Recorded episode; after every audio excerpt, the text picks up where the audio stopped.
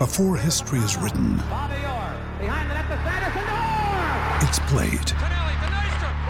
Before it's frozen in time, it's fought one shift at a time. Before it's etched in silver, it's carved in ice. What happens next will last forever. The Stanley Cup Final on ABC and ESPN Plus begins Saturday. This is Husker Online, your authority on Nebraska athletics.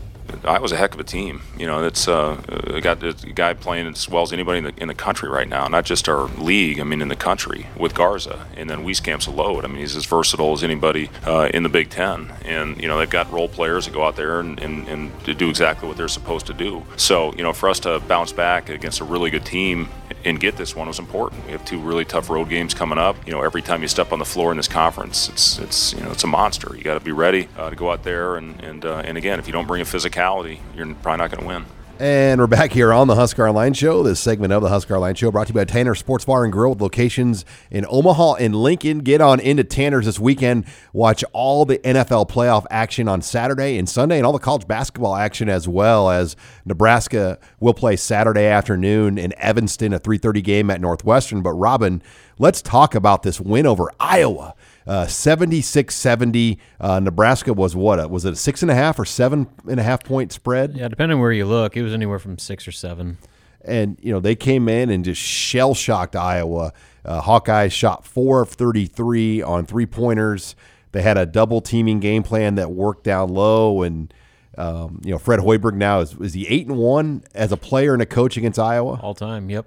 So he's 5-1 as a coach. He's basically living rent-free in the heads of Hawkeyes. Oh, yeah. So, So, I mean, Fred Hoiberg clearly, he and McCaffery started as head coaches at Iowa and Iowa State, respectively, together the same season. So all those wins as a coach have come against Fran McCaffery. So, you know, it's kind of the first time Nebraska's been on that side of it in one of these rivalries. But, the game plan, it was one of those deals where everything needed to happen on both ends of the floor for them to even have a chance. And so defensively, they made it no secret that Luka Garza was not going to beat them. He's Iowa's 6'11", All-American center who's averaging 20 and 10, leading scorer in the Big Ten.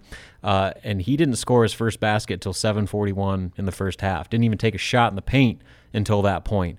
And that was because every time he got the ball, he was swarmed by 2, even 3 defenders who are all swiping at the ball and just making life miserable for him whenever the ball was in his hands. And so he had to pass it out. And here's where the plan really worked. When you do that, you're essentially picking your poison, because Iowa is one of the best three-point shooting teams in the Big Ten. They shoot about 36% as a team from behind the arc, make about 8.5 per game.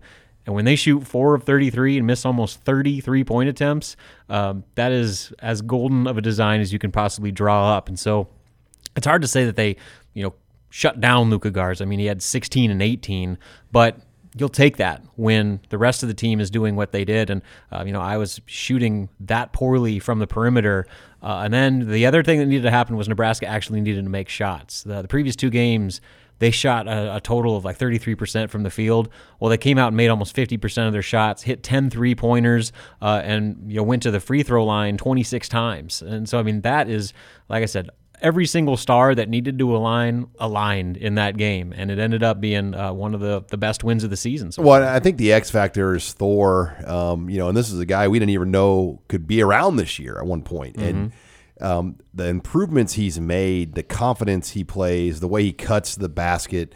But when he's hitting those quick trigger threes, Cam Mack, when he's hitting that quick three that he likes to take, and in the basketball dictionary, those probably aren't great shots, and they're making those shots. Great shots in Hoiberg's system. And when those go in, it's just a different team. Yeah, and it sounds kind of redundant, but when Nebraska makes shots, especially early, they're really good, because they are just such a front runner, emotional team that they talk a little smack. Yeah, they need to start well. And the last few games, they had not started games well offensively. And so they jumped out to a 7-0 lead and made shots early and, had everyone get involved. They had 5 guys scoring double figures and really got contributions out of everyone that saw the floor. And so this was as much of a total team effort as you're going to find. And yeah, Cam Mack and Thor kind of stole the show, nearly both getting double doubles, but you got it, everything. Hanif Cheatham, drops 14 points. Kevin Cross comes off the bench and scores 11 points.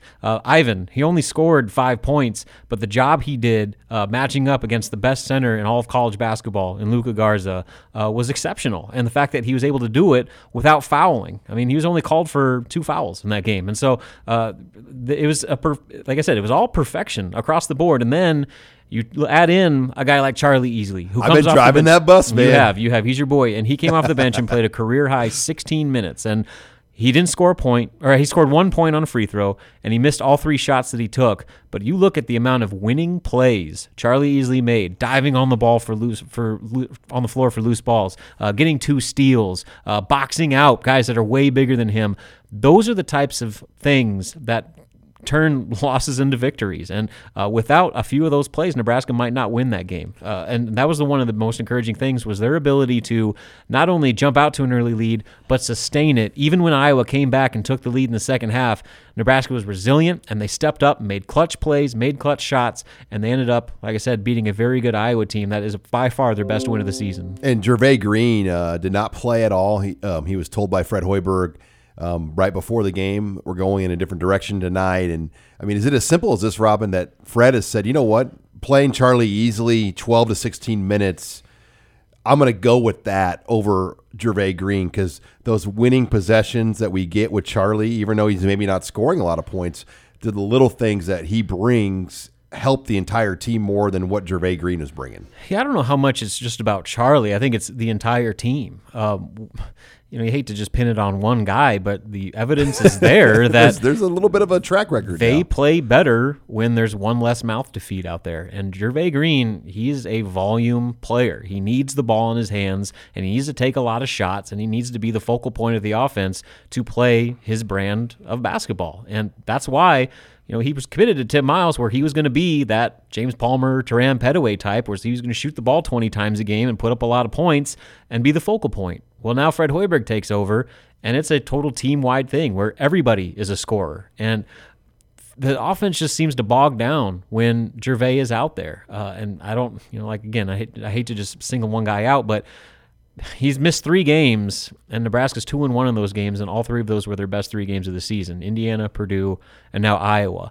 And that was why it was a conscious decision of the staff going into it, that they told Gervais, you know what, we're going to go with the lineup where we played our best 2 games of the season and just see what happens. Well, they get a product like they got against Iowa, where everybody stepped up and everybody was playing with and around each other, and really just the flow was as good as we've seen it offensively. So that's going to be really interesting going forward, is what they do with Gervais Green and kind of how that situation works out. Because yes, I mean, you want to do what's best to give you a chance to win, but you're also potentially opening yourself up for some locker room drama. So he's a junior, right? Gervais Green? He is a junior. And he's already used the red. He's probably he's out of JUCO, so he's got a red shirt he can use. Yeah, he could potentially red. But it seems like he's kind of in a rock and a hard place as well. Yeah, it's tough. And he's a very emotional guy. I mean, he doesn't hide it on the court, off the court, social media, all that stuff. I mean, he wears his heart on his sleeve, and that's why I say, that's something that they got to be very careful with, because you get one guy that suddenly is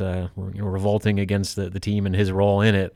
That could cause some problems. So it's not just as easy as take Gervais out of the lineup, because there's some other issues that could come with that. All right, Nebraska Northwestern on Saturday afternoon, another variable, winnable road game here for the Huskers as they travel out to Evanston. Robin will have complete coverage of that on Saturday here on HuskerOnline.com. When we come back, Husker Online intern Allie Snow in studio with us, and we'll take her questions in the mailbag. You're listening here to the Husker Online Show.